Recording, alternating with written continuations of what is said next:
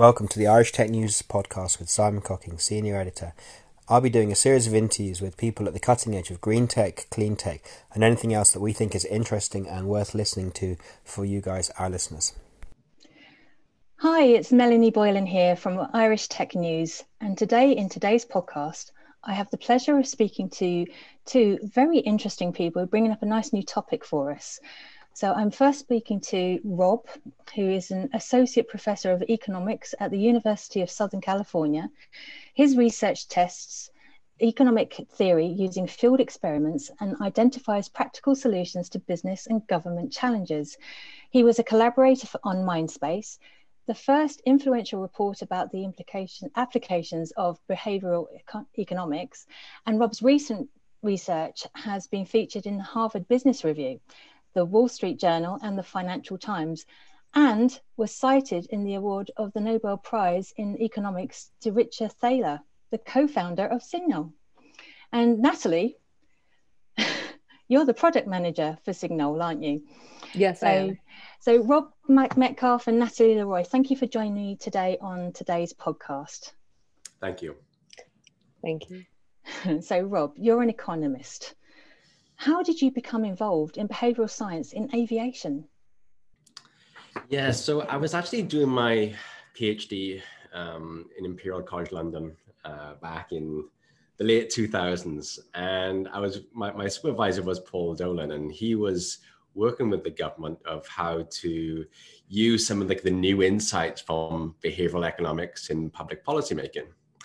And so I, I've just been generally interested from a research point of view in thinking about how can organizations, like public or private, um, incorporate the lessons from behavioral economics into the structures of the workplace. And so when we, when economists have looked at organizations, there's actually a surprising variation in productivity. So for example, if you take like in, in one industry, any industry, if you look at the top ten percentile of most productive firms, they are at least two times as productive as the bottom ten percent. Hmm. That's kind of like a, um, a ratio and a statistic that's sort of uh, the same across every industry. And so we so approached uh, a few airlines to understand, like I, I have quite an interest in the environment. We, we approached a few airlines to understand, you know, how are these practices um, being embedded uh, within organizations? And so Virgin Atlantic were um, actually very interested in, in discussing some of the ideas that we had. So we met with them and uh, realized they have, you know, a really amazing data about how their airline captains actually um, fly their planes, um, from especially from like a, a fuel point of view and an on-time point of view. Can so, I ask, when did this start, Rob? Yes, the discussions with Virgin Atlantic started around about two thousand twelve. Oh, right, um, so it's a very long-term project. Yeah, so so with economics, the, the, the lag of, you know, when you do a project and then publication is actually really quite long, gotcha. uh, so, for various reasons. Um, so so this was when I was, uh, I was um, doing a postdoc at the University of Oxford before I moved to the U S. And um, after some dis- like really great discussions with Virgin Atlantic, um, we settled on doing a project on testing some of like these discrete management practices that can potentially impact on productivity. Mm. So some of them were, you know, are we giving the captains the right information about how fuel efficient they are? Do we give captains like actually get K P Is or targets for them to reach every month about their fuel efficiency? And then lastly, we tested, could we actually incentivize them uh, to become fuel efficient captains by saying, if the if they hit certain targets, we will donate certain um, pounds to the charity of their choice. And so we wanted to test these things, and, and where like my sort of empirical and methodological interest comes from is we really need to do more field experiments, more, more randomized control trials within organizations to understand what works. I think that's what was really incredible about this partnership with Virgin Atlantic was they were actually willing to randomize these different management practices across their airline captains to understand actually what works. So can we ran- Can I interject there? Because using K P Is, um, it, you have to balance that up with um, you know, the health and safety of the, the people flying on the plane. So how do you balance that up? Yeah, that's a great question. So what we had were three behaviors that Virgin Atlantic believed, and actually every other airline believes, mm. that these captains should be doing. Okay, so it's like putting the exact right amount of fuel on a, on a plane. It's about like using the right amount of fuel from takeoff to, to landing. Obviously, like these airlines know a lot about uh, the weather conditions and what the expectation of the fuel is, but it's like, can can can they can fuel use be optimized? And I think that's where they were going towards. And then lastly was once the third behavior was once that that plane hits the tarmac, could they actually turn off at least one of their engines? Because when you're being taxi in, there's very little need to have your engines turned on, for example. Uh, and that has no like safety. Isn't that used for reverse thrust though? Uh, you need at least uh, one engine to like get to the, the, the terminal. Okay. But you don't need all of your oh, engines. So when you're taxiing, not when you're landing? When you're taxiing, yes. Right, okay. Yeah, yeah. So that was the third, third behavior. So these are the three behaviors. And we just said, hey, like we... we know your past performance on these three behaviors. Mm-hmm. Can we actually like motivate uh, each captain to actually improve their performance? And so that's where, you know, we saw by, by using data science to be able to understand like how they were currently performing, and then leveraging sort of the incorporation of behavioral science and management science together to understand, okay, can we actually move these captains towards more fuel efficient decisions? And, and, and you're quite, you're completely correct that these decisions or these uh, management practices were in line with safety procedures. So we never told them, no, we want you to put fuel over safety first. That was never the case. It's always safety first. And then once you have safety um, you know, completed or, or considered, then think about the fuel efficient decisions that you should be making. And so we ran this for eight months. Um, in in two thousand fourteen and two thousand fifteen, and it was just uh, incredible. Uh, some of the changes that we that we had in in the field decision making of of the airline captains. And what was what was the incredible feedback that you got? Yeah. So what's really nice about running like a randomized control trial within an organization is that we we actually get to see what works. So we can compare what we've done with a set of captains who didn't have these types of management practices. Mm. And so over an eight month period, on those three behaviors that I mentioned, like getting the right amount of fuel on, or the optimal amount of fuel on board, using the optimal amount of fuel between takeoff and landing, and then turning some engines off as you're being taxied in, uh, we saw improvements uh, across the board uh, for those for those three behaviors.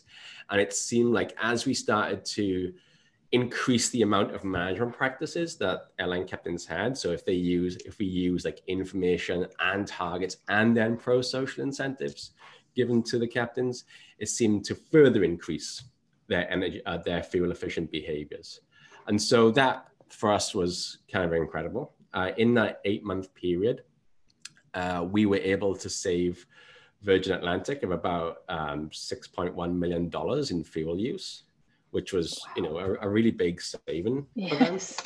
Um, just, and these are, you know, it's quite, these are not drastic changes in, in management practices. It's just using the right management practice at the right time for the right captain. And so that's the like, immediate financial impact. But obviously, it has huge environmental impact. So every ton of fuel, every ton of jet fuel that's uh, not used, you kind of save about three point two tons of carbon dioxide emissions.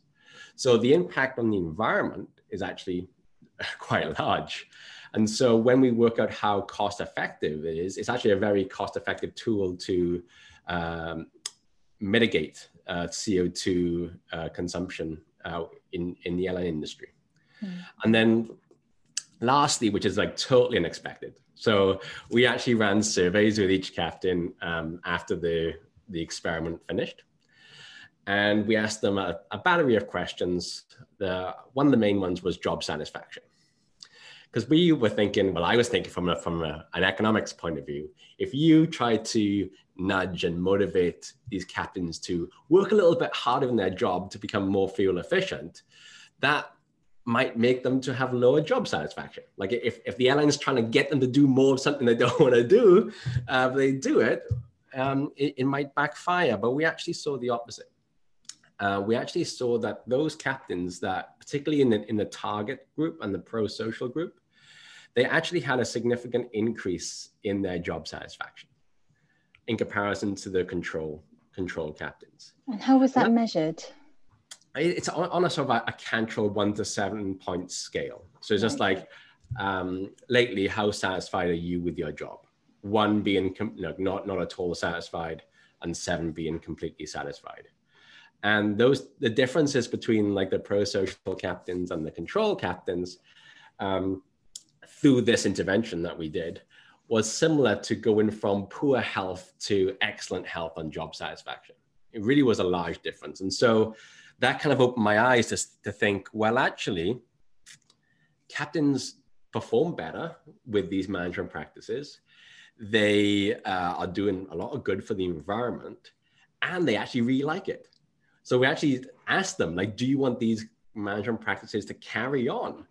And over um, over four or five captains said, yes, I want more of this. I like this type of, of intervention. And so off the back of that, we were like, well, if this is something captains really want, and it helps the bottom line of the companies, well, yeah. why don't we why don't we create something? Um, and so we... create a company called Signol, where we uh, hope to deliver those three things: fuel, fuel savings for the airline uh, industry, mm-hmm. improve environmental outcomes, but also make their captains healthier and happier. And, and that was the objective of creating Signol. I'm sorry, I'm going to ask another question.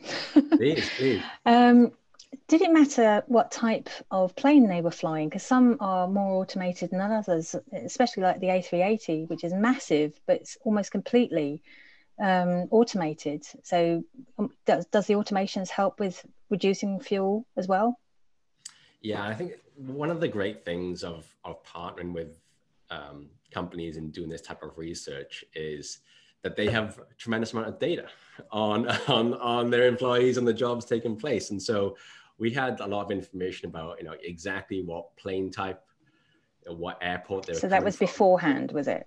Yeah, we had all this information right. beforehand. Um, we knew, we knew kind of like, you know, everything about the journey, whether it be location specific and then plane specific.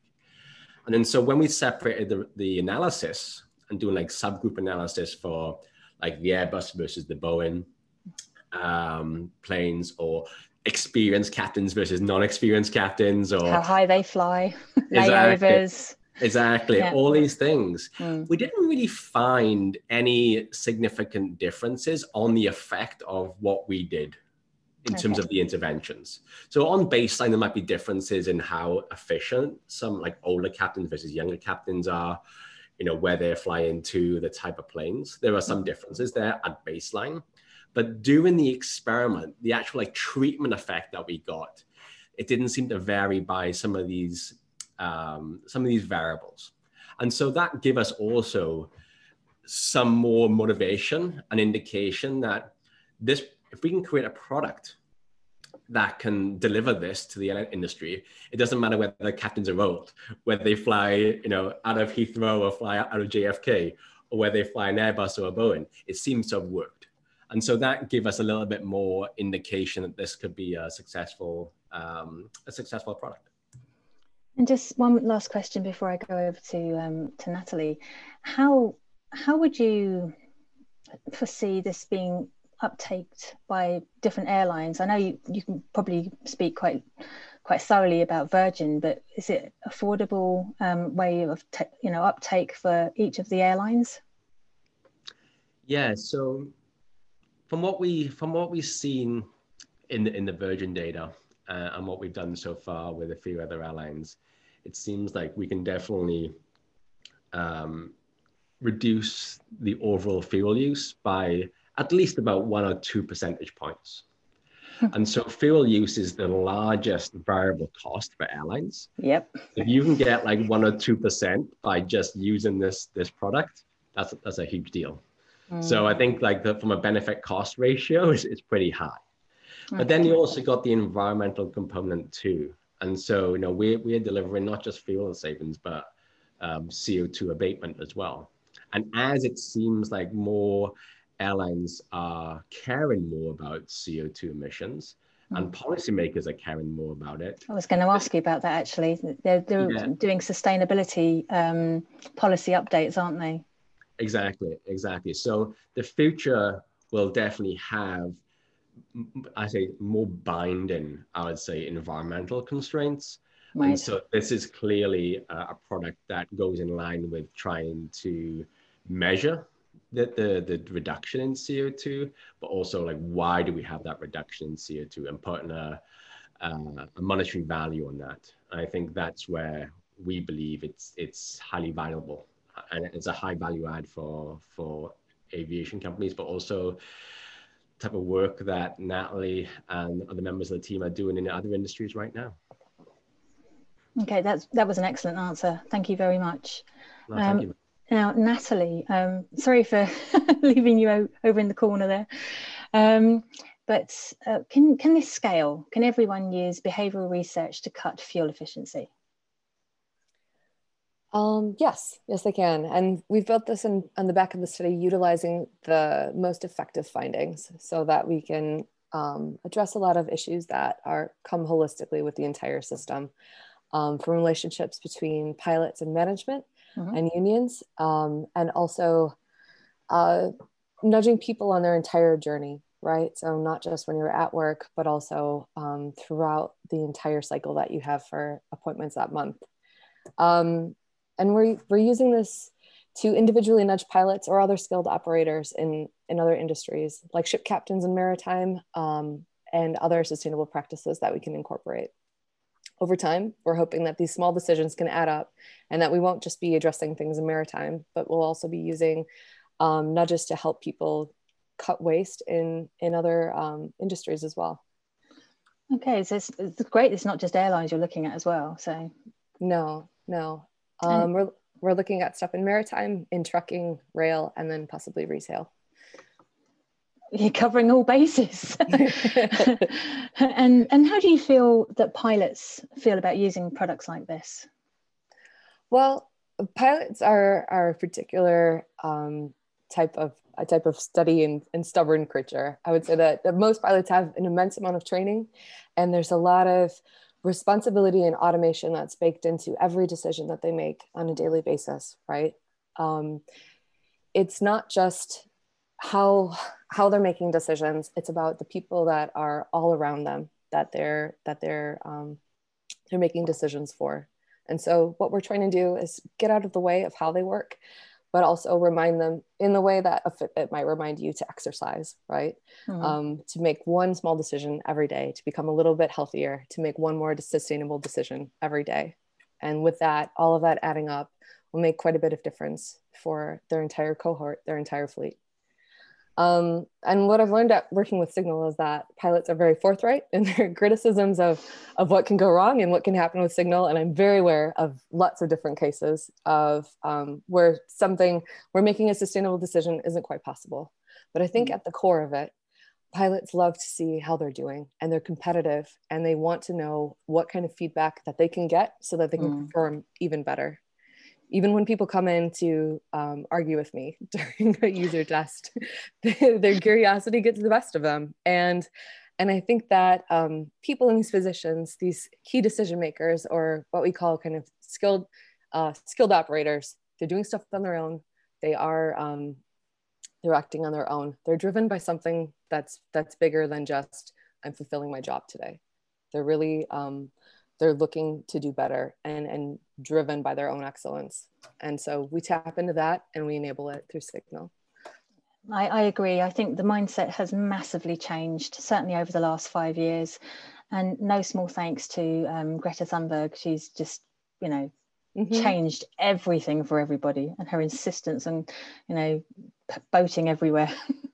um, So, but you know, you're absolutely right. Things have changed, and we have to change our mindset too. And I think you know, a Fitbit nudge is is probably enough for a lot of us, to be honest. It's just getting into better mm-hmm. behavior, isn't it? So this this has been really, really interesting. It's what, what can we learn? Where can we learn more about Signol? And you know, where can we find out more information about what you're up to and what you're up to next?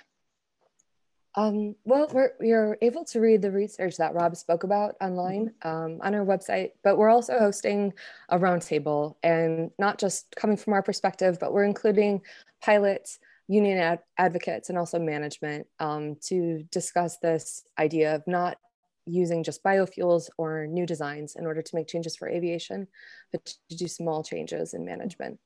Um, so you, you can find that, um, find that on our website. We'd love to see you. And what's the address of the website? Uh, signol dot I O. That's S I G N O L uh, dot I O. Yeah. Perfect. It's so much easier not saying the first three letters. They take too long, don't they? Yeah. um, it's true. Well, thank you so much, both of you, um, Natalie and Robert, for joining us today. Um, really interesting topic. As you can see, it's something I'm quite passionate about myself. Yes. Uh, and um, I, lo I look forward to hearing more updates in the future. Thank you, Melanie. Thank you for your time. Thank you, Melanie. We hope you enjoyed that podcast, and we will be bringing you more across as diverse and interesting a range of stories as we can find. You're welcome to reach out to us on Twitter, LinkedIn, or by email, and give us any feedback and let us know what you'd like us to cover in the future. Thanks, and keep listening.